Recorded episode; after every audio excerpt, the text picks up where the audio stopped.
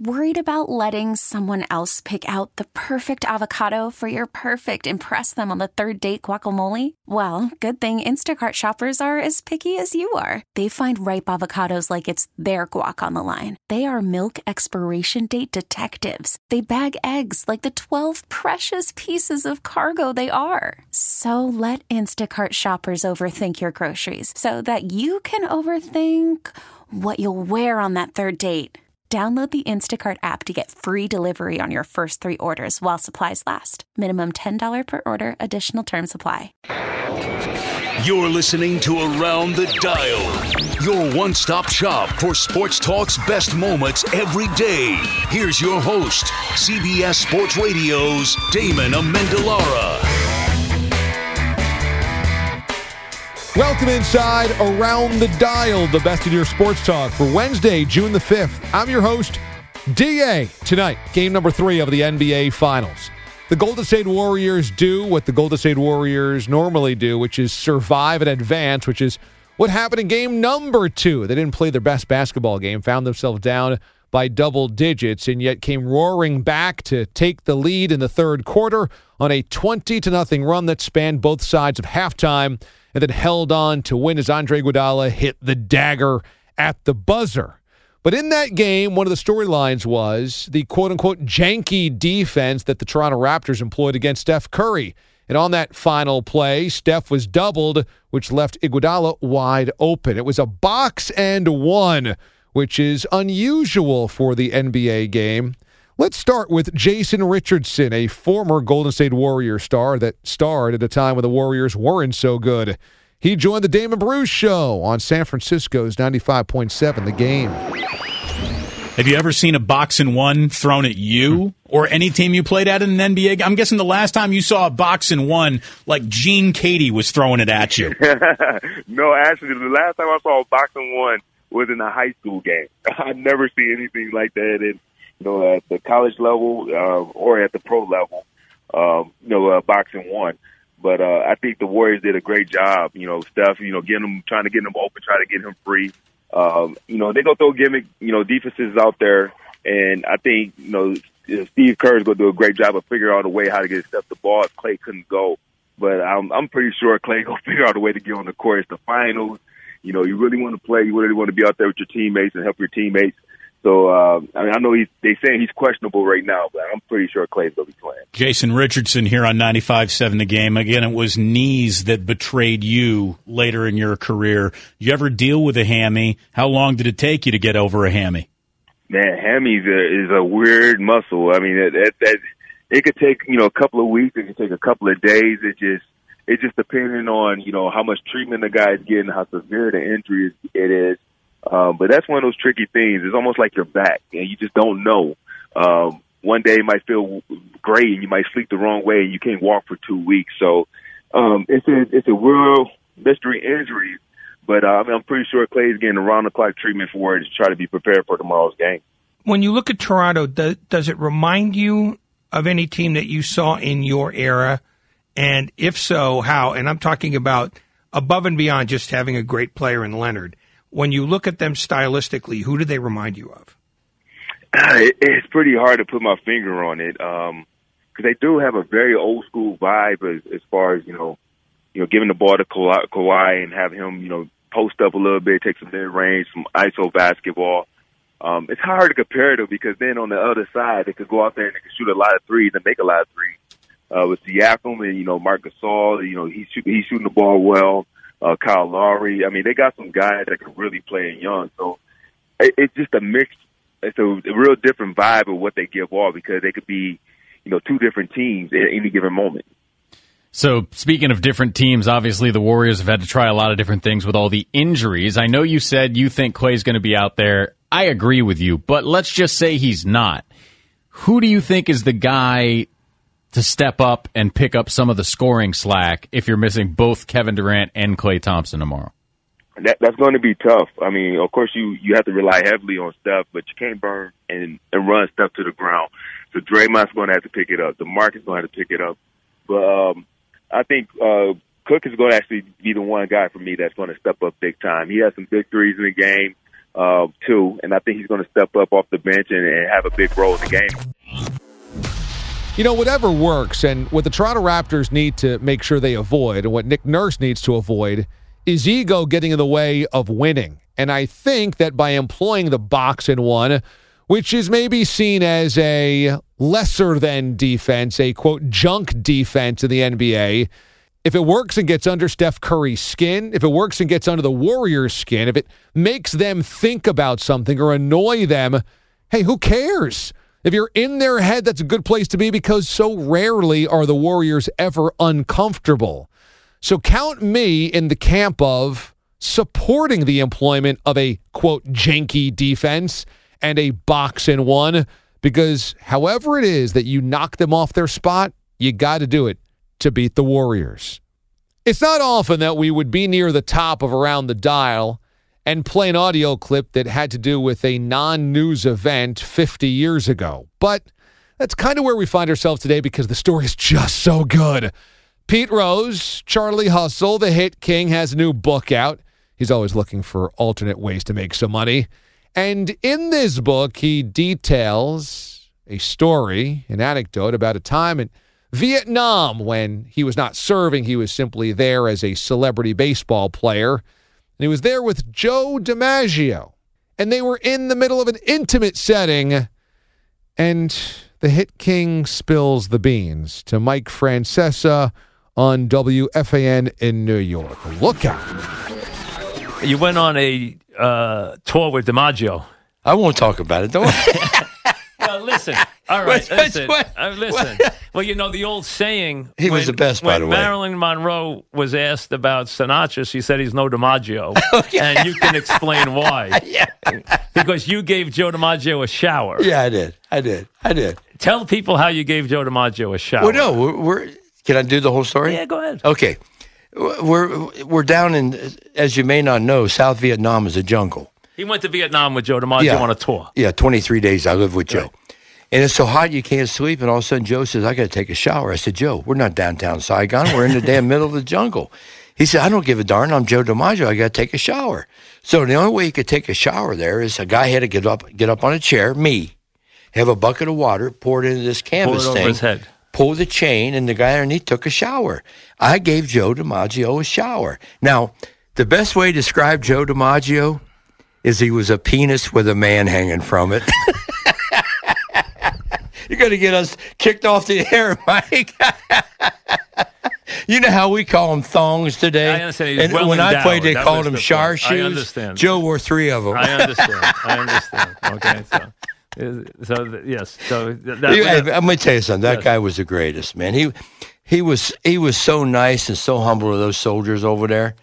It was it was it was absolutely He's amazing. Regal, kind of regal, right? Oh, I mean, yeah. he, he he walked like a king. He thought he was a king too, but he walked like he was a king. Right? I'll tell you, I'll tell you one thing that uh, now you can ask me why on the second one, but uh, I've been around two people that walked into a room and the room lit up. One was Joe. Who was the other one? Bill Parcells. Really? When he, I walked into a private room at Gulfstream Racetrack. Yeah. He had a nice coat on. It, the, the room just beamed when he walked in. This is when he was coach of the Giants. Yes. And, you know, I met seven presidents. He and I are very close, as you know, so very the, close. Yes. Bill Parcells is yeah. the man. Yeah, he's, he's got You a, asked him about that presence. time at, at Gulfstream when he walked I in will. there. He, will. Yeah, he didn't know it, but he lit up the damn room. Well, that's nice. That's, a, that's pretty that's hard a, to do. That's a high compliment. That's pretty hard to do. That, that's a, and, and, you know, putting him in now, a class with DiMaggio. Now, if you walked in a room, the lights would go off. When's the last time you had this much fun doing no, an interview? Now, listen, you've been, you've been great today. you, you, you, now, I got a couple more for you. Number one, will it break your heart if you don't go in the Hall of Fame? No, I'm already over Honestly, it. Honestly. I'm already over it. Is your family over it? Yeah. Everyone's over it? My family it? knows what kind of player I was. Right, but does it My mean... My fans know what kind of player I was. Does it mean something to you? Sure, it would mean a lot to you. I mean, that, that his or her sport, everybody should want to go to the Hall of Fame. All my buddies are up there. You know, half of them are up there because of me. Well, I don't think you woke up today, downloaded this podcast, and figured you'd hear a story about Joe DiMaggio's anatomy from fifty years ago. But hey, you know what? Some things just can't wait. And so I'm glad I'm here to deliver that to you. I'm glad you know that this is now a place that's a safe zone, around the dial. You're going to get us kicked off the air, Mike. And occasionally we'll bring you real amazing anecdotes that'll never leave your brain ever, ever, ever, ever, ever, ever, ever. The best way to describe Joe DiMaggio is he was a penis with a man hanging from it. Like that one. In Cleveland, there's major expectations for this football season. Perhaps the most excited Browns fans have been since the eighties. But there's always something that feels like it could knock this off course. A first-year head coach in Freddie Kitchens, a young quarterback with a lot of responsibility on his shoulders that can be a bit of a hothead, a diva wide receiver that didn't show up to the voluntary part of O T As, and now a running back that wants to be traded. Duke Johnson says, I'm not getting enough touches, so deal me. And thus, Baker Mayfield responded and kind of suggested, get on the bus or get off the bus because we're moving straight ahead. Was this a criticism of his running back? Well, here's the guys on Baskin and Phelps, a ninety-two point three The Fan in Cleveland. I think those were bold comments, and I wonder how they play in the locker room, because very rarely do you hear a quarterback or anybody talk about another guy's situation as honestly as Baker just talked about that, as forcefully as Baker just talked about Duke. Jeff, is that Baker, or is that a second-year player, or is that what a quarterback's supposed to do? Well, it might be what a quarterback's supposed to do, but when's the last time you heard a quarterback say stuff like that? Well, when's the last time we won a playoff game? That's why it doesn't bother me. Okay. But Jeff, I mean, uh, we've I'm had this saying... losing. I mean, you shook your head at me, but I'm telling you, we're we're talking about a team that has been losers since they came back in ninety-nine. Okay, I'm not saying I'm, I disagree with what he said. I just, to take it and go to when's the last time we won a playoff game, no, I think I'm, is, is uh, really... No, it's not. It's about attitude. You just said you don't really hear quarterbacks say that, right? Well, not. I don't mean our quarterback. I mean any quarterback. Well, okay, I'm I'm all in for the for the attitude change. Okay, I, I'm, and I'm, I'm not saying I disagree with it. I like that fact. I hope that it plays okay in the locker room and that Baker doesn't catch grief for it from other teammates who may be supportive of Duke. And and so nothing is given to you. Absolutely, nothing is given to absolutely. you. Absolutely. So I, I don't mind Baker saying that, and I think it it kind of sets the tone that he wants his team on the same page, looking at the same prize. I don't mind him. I don't mind him saying what he said. I just hope the other players don't mind him saying what he said. That's my only thought here. I hate to say it. He has the ball on the majority of the plays, and it doesn't really matter. Be a leader. I have no problem with this. It's refreshing to me. It's refreshing. If you're with it, you're either with us or you're not. I mean, it just, it's the whole, get your head. We want your head to be here. You want to be professional? Be professional. I don't know. Maybe if he played for another team, I'd be like, oh, that's kind of cocky for a second-year quarterback. You would definitely think that's a little cocky for a second-year quarterback. But I, I, I'm so tired of what we've watched over the years. Maybe it's about time we got a guy like this. Let's see what he does. And now you're seeing it. You know, we say that over, let's see what he does. Well, guess what? He called out one of his teammates today. Marlboro Man. He certainly didn't uh, cut him any slack. Marlboro Man. Couldn't have had a better answer. Can't wait to see how people twist this around. You go, Marlboro Man. Yeah, I think it has to be interpreted as a criticism of Duke Johnson. And in doing so, you know, Baker Mayfield did cross an imaginary line that does exist for leaders in a locker room not to call out other guys' finances or other guys' employment situations. But in some ways, you know, you got to consider it refreshing because Baker Mayfield isn't taking the old tact with this team. Now, he's not accomplished enough to continue to go after the guys on this roster. I mean, he hasn't accomplished anything that Duke Johnson hasn't accomplished, so it's not quite like he has the ability to call out a guy like Duke just yet, but who knows? Maybe that resonates in that locker room. I think the big thing is there's so many expectations on the Browns. Are we really ready to say that they're about to climb that mountain when all these other things are swirling? I mean, it kind of feels like this is a ticking time bomb, and that because of expectations, there's a lot of egos pulling in different directions, and that's not normally how winning football teams are built. Earlier this week, Commissioner Roger Goodell openly talked about eliminating a couple of preseason games. Right now, the four preseason games are obviously unnecessary because so few starters even play in those games. And so would the N F L ever move to an eighteen-game regular season with a two-game preseason. Here's former Saints quarterback Bobby Hebert on New Orleans W W L Sports Talk. I'm telling you, the N F L, this is going to happen within a handful of years. So I'm just going to throw out there twenty twenty-five. By twenty twenty-five, and I'd say even before that, the groundwork would be laid as far as the new collective bargaining agreement between the players and the management a couple of seasons from now, that people don't want to see, I don't care if you're trying to develop a player, consider your roster, they don't want to see the bogus games when you're paying full price. As far as the fans, I think Roger Goodell acknowledged that. So I think now the give and take, you're going to see eighteen regular season games. You might say eighteen, that's a lot of games. I don't know. In the early eighties, in the early eighties, Christian, that's almost that's like thirty-five years ago. In the U S F L, we played eighteen games. They played two preseason games. So it can't be done. Now, the players, I think, in collective bargaining will not give up as far as the eight. In other words, let's say you're getting paid a million dollars over sixteen games. Right. If you're going to add two extra games, they want to be compensated for that. You can't extend it. You know what I mean? You know what I'm saying? You can't stretch it, your salary into eighteen games uh, being paid over sixteen. And I think the players uh, deep down would agree to that. More, more jobs. More games, more paid. Now, when you You'll play expand the roster, more you, jobs. Yes, when you're playing eighteen games, what do you have to do? Uh, because you want the best of the best, uh, that you got to extend the roster. So I would think it's good for the fans. If you play more meaningful games, that being eighteen, is good for the networks, even if you had a couple of buys, because the networks love it, because uh, the ratings is the best programming they could put forth as far as the ratings. And I think you'll see the Super Bowl, that not necessarily be at the beginning of February, but be two weeks later at the end of February. I think that's what you're going to see. Uh, you're going to see increased rosters, more meaningful regular season games, and the Super Bowl uh, being extended to uh, late February. I just think that's going to happen. Yeah, the players, I think this is all going to be collectively bargained. Yes, it has to be. They can't do anything unless it is. But I think talking to some of the players today in the locker room, they weren't too keen on the idea of eighteen regular season games. Well, they're not, but they would be. Uh, okay, I'm just going to throw out there because uh, just for the audience, and uh, not that the players all make this much. Let's say you get sixteen million dollars for sixteen games, a million a game. Mm-hmm.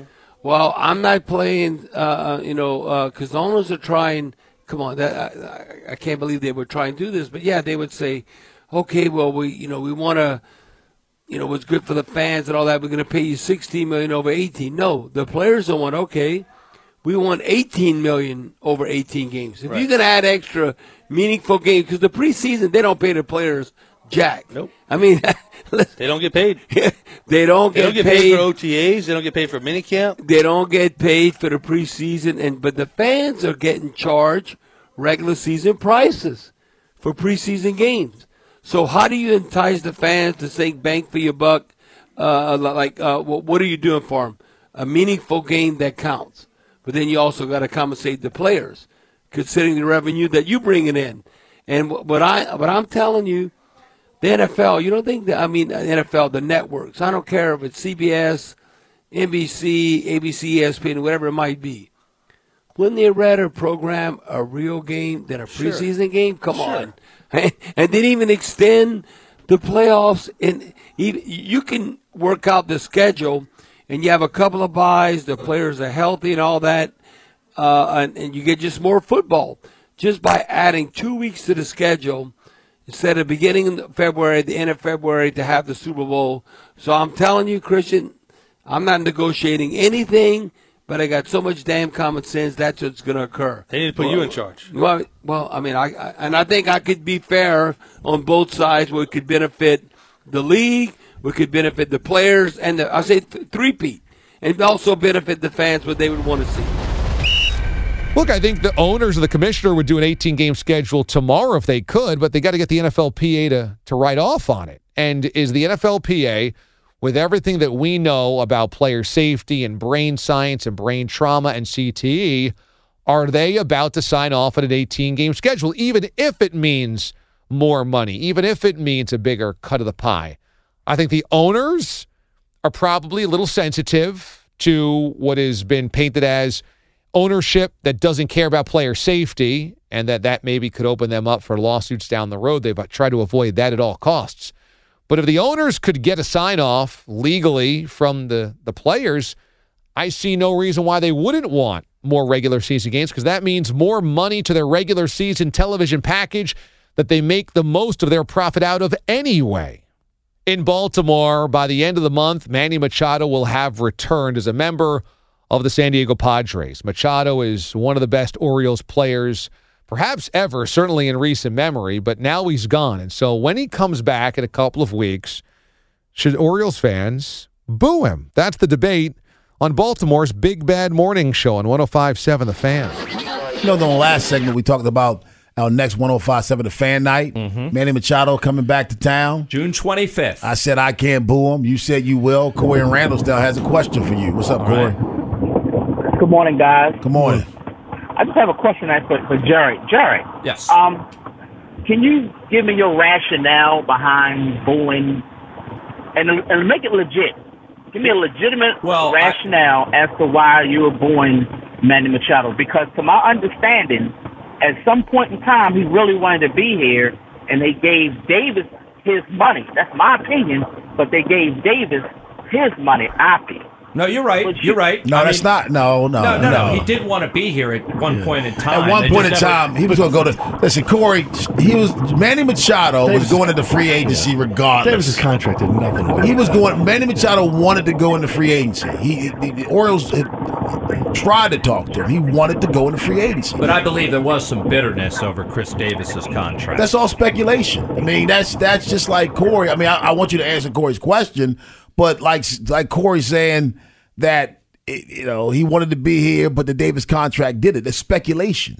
Manny Machado wanted to go into free agency, just like Bryce Harper did. But you can go ahead and answer Corey's question. Well, it goes back to his lack of effort, where he half-assed it a lot of times and didn't give one hundred percent, made the ridiculous comments, which I just expressed before we went to break, about being owed by the state of Maryland, or, you know, not being grateful enough. The state of Maryland wasn't, and making just out of context comments that just don't add up for a guy who was treated very fairly here by the fan base, I thought. But, and then also said he dreamed of being a Padre, which is disingenuous. So there's a couple of reasons. I'll come up with some more if you need them. Give me some time. Okay. If you didn't grow up in San Diego, who dreams of being a Padre? Nobody. Said no one ever. Yeah, right. Like, come on. All those World Series they won. I mean, man, I can see Yankees, tradition. Cardinals, Dodgers. Right. Really? Padres? I know he wanted to be on the West Coast, but memo to Manny, the Dodgers didn't even want you back. So I won't be alone on that night booing him. I'll just join oh, no. the crowd. No, no. Yeah. Uh, and I don't usually I'm not boo. Booing him. Yeah, I don't usually boo, but I will on this day, because especially I'll be in the stands for ten dollars and fifty-seven cents, or at least you will be listening if you join our fan section on June the twenty-fifth. And I hope you do. I hope you, you should. Do. I mean, seriously, that's one of the best. And you know me, I like a good bargain. This is one of the best bargains in baseball out there. A chance. This will be a national story when he comes back. Okay. See, see this is this is what I don't like. I mean, um, the Baltimore Sun, shame on them. Because they put out an article, the headlines is Manny Machado on the Orioles. I did a lot for the state, and they didn't show me any uh, one bit of love. And the way that's put, and the way that's put in context is he's saying the state owes him something, and that's not it. Please read the whole quote. The Dodgers last year, they showed me some love. The Orioles drafted me. I did a lot for that community. I did a lot for that state, and they didn't show me a little bit of love. He's talking about the Orioles. He's not talking about the state. He's not talking about the city of Baltimore. Well, why did he mention the state? Because he said he did a lot for the city and a lot for the state. Manny Machado had charities. He had charities. And he said the Orioles didn't show him a lot of love. People are running away with that. Read, if you read the because quote. Because it's a foolish He said comment. The Orioles drafted me. Then he goes on and says, I did a lot for that community. I did a lot for that state. And they didn't show me a little bit of love. He's talking about the Orioles. He's not talking about the community. He's not talking about the state. Manny Machado never said the state owed him anything. He said the Orioles didn't show him love. And don't even talk about the state. Just mention the city of Baltimore. Well, it's in, it's in the conversation. He's saying, I'm a community guy. Not only am I a good baseball player, but I was a, a community guy. And they didn't show me any love. Whether you can agree or disagree with that. That's not mm-hmm. in my, my thing. But I hate when people mislead others yeah. and saying that he said something that he didn't say. That's misleading. That's not what he's saying. So to say that he said something about the state, he didn't say the state owed him anything. He thought the Orioles should have showed him more love based on what he did on the field and based on what he did in the community. Now, you can disagree with that. I don't care. Yeah, I interpret it different. That's, but that's not what he said, though. Well, again, I interpret it he different. He st- started off by saying the Dodgers last year. Then he talks about the Orioles. He's talk- The Dodgers showed him love. The Orioles didn't. If you read the whole quote, it's clear that how he's talking about the two teams. I'd love to know how the Dodgers they traded for him. Love. He's talked about that in the they article. They traded for him. Okay. They gave up a lot for him. He t- he's talked about he that also that, in the yeah. article. They yep. gave up a lot for him yeah. and didn't want to keep him. Uh, you're right. Watching him half-assed but they in thought, the World Series. But they gave, but he's talking about they showed him a lot of love, and he specified how by giving up a lot for him. If you read the whole article, we can't just read headlines and run with that. If you read the whole article, he's very specific. And what he's talking about. Has he gone to Milwaukee yet? Because that'll be fun, too. I don't know, when actually. I do want to see when he goes to yeah, Milwaukee. They will be booing him in Milwaukee, too. Booing him? Yeah. He's going to get one in the ear hole. I mean, I just remember he came back to D C, and there was a big story about him being in the area. So when he comes to Baltimore, it'll be huge headlines. I've always said I'm not anti-booing. Now, making it personal in terms of vulgarity or personal stuff, that I'm not down with, and especially with kids and young people in stadiums, getting personal, getting vulgar, not what I'm about. But booing, to me, booing is a grand old American tradition that hurts nobody. And if you are a paying customer, you are allowed to boo. And booing a guy that left you to come back now as an opponent, yeah, I think you're allowed to boo. I've got no problem with that if Orioles fans want to do it. Now, finally, Stanley Cup playoffs, and now the final comes to a game five in Boston tomorrow night. And if you want a definition of just how tough hockey players are, Zdeno Chara takes a puck to the face, sprawls down into the ice, loses both of his gloves, blood is pouring out, has to be helped to the ice. This is one of the toughest guys in hockey, helped off of the ice, and has a broken jaw and might play tomorrow. He might play with a broken jaw. We were talking about Kevin Durant and Klay Thompson being out because of a quad strain or a hamstring pull. This guy's got a broken jaw. So is he going to play? And if not, what happens to the Bruins? Here's W E E I in Boston with Dale and Keith. Connor Clifton picked a really bad time to be terrible. He had had a really good playoff run. I think I think more ups than downs for Connor Clifton. Cliffy hockey, all that stuff. I thought he's been pretty good. He was really bad. And when you only have five defensemen, one of them can't be as bad as he was. So if you give me, you know, they haven't ruled Grzelcyk out. I'd be surprised if he played. But they haven't, I, they I haven't don't ruled even him think out. He's skating yet. Well, Cassidy said he was back in Boston. He's but, feeling better. Yeah, so you know, we're not ruling out that he could play again in this series. Anything's possible. I understand that. It doesn't seem very likely. No. You're not getting Kevin Miller back.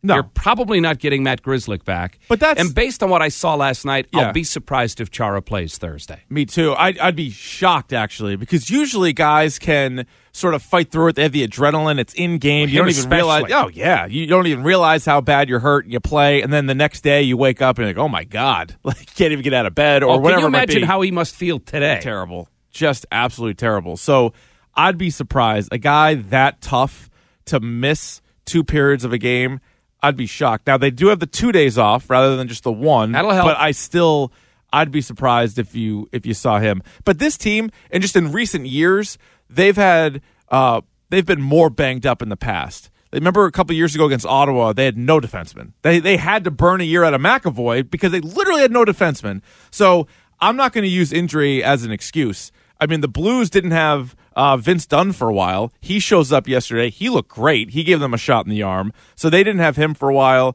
Rob Thomas has been out after the Torrey Krug hit. Uh, yeah, Sunquist was his own doing. That was a suspension, but they've, they've missed You're going to lose players throughout yeah, the course of the right. playoffs. That's always going to happen. But it's like the old uh, the old Bill Parcells line.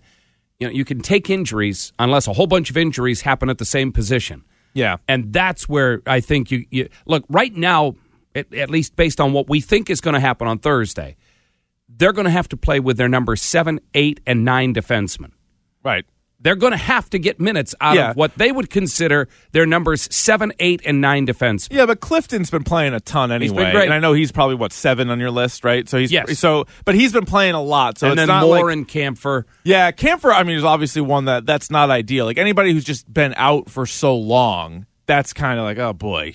Well, I, I, look, I saw people on Twitter last night. My my buddy Andrew Raycroft was suggesting that, you know, is it time to play Jorho Vakanainen on Thursday? Now, we're talking about a kid no. who got concussed in his first game for the Boston Bruins. Yeah. I think it was against Saint Louis, if I remember. I can't it? remember. I'm not been, positive. Okay. Uh, he got hurt.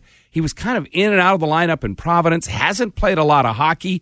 He's a kid. Well, in the and we're going to stick him in game five of the Stanley Cup final? Cassidy mentioned him yesterday in the postgame. He also mentioned Zaboral, I think. I was like, what are we doing? Just go with Camphor. Like they, and Steven Camphor's got to be going, really? He did say, uh, you know, it's funny because I don't, I don't believe it, neither do you. But and, and you have to say this if you're the coach, but he said, well, Chara and Grzelcyk, you know, both could be in or both could be out in game five. And I'm like, well, I'm leaning towards both are both are out, but but we shall see. Man, I don't know. I don't know how you could expect anybody with a broken jaw to play in a Stanley Cup final playoff game. I mean, hockey playoffs are fast, they're pressurized, they can be physical. I just don't see how anybody could play with a broken jaw, but look, wire the jaw shut and take some fluids. We've seen hockey players do worse. So it's possible you'll see him out there, but I would never question the heart or the guts or the physicality or toughness of any of these guys that play in the N H L postseason. And Zdeno Chara is one of the toughest that's ever been. And if he can be out there, he's going to be out there. But if he's not, you know the guy is essentially on his deathbed. All right, yeah, that'll do it. The best in your sports talk for Wednesday, June the fifth. We'll see you tomorrow, everyone. Thanks for listening to Around the Dial. Subscribe now for the best daily recap in sports talk on radio dot com or the radio dot com app. This episode is brought to you by Progressive Insurance. Whether you love true crime or comedy, celebrity interviews or news, you call the shots on what's in your podcast queue. And guess what? Now you can call them on your auto insurance too with the Name Your Price tool from Progressive. It works just the way it sounds. You tell Progressive how much you want to pay for car insurance, and they'll show you coverage options that fit your budget. Get your quote today at progressive dot com to join the over twenty-eight million drivers who trust Progressive. Progressive Casualty Insurance Company and Affiliates. Price and coverage match limited by state law.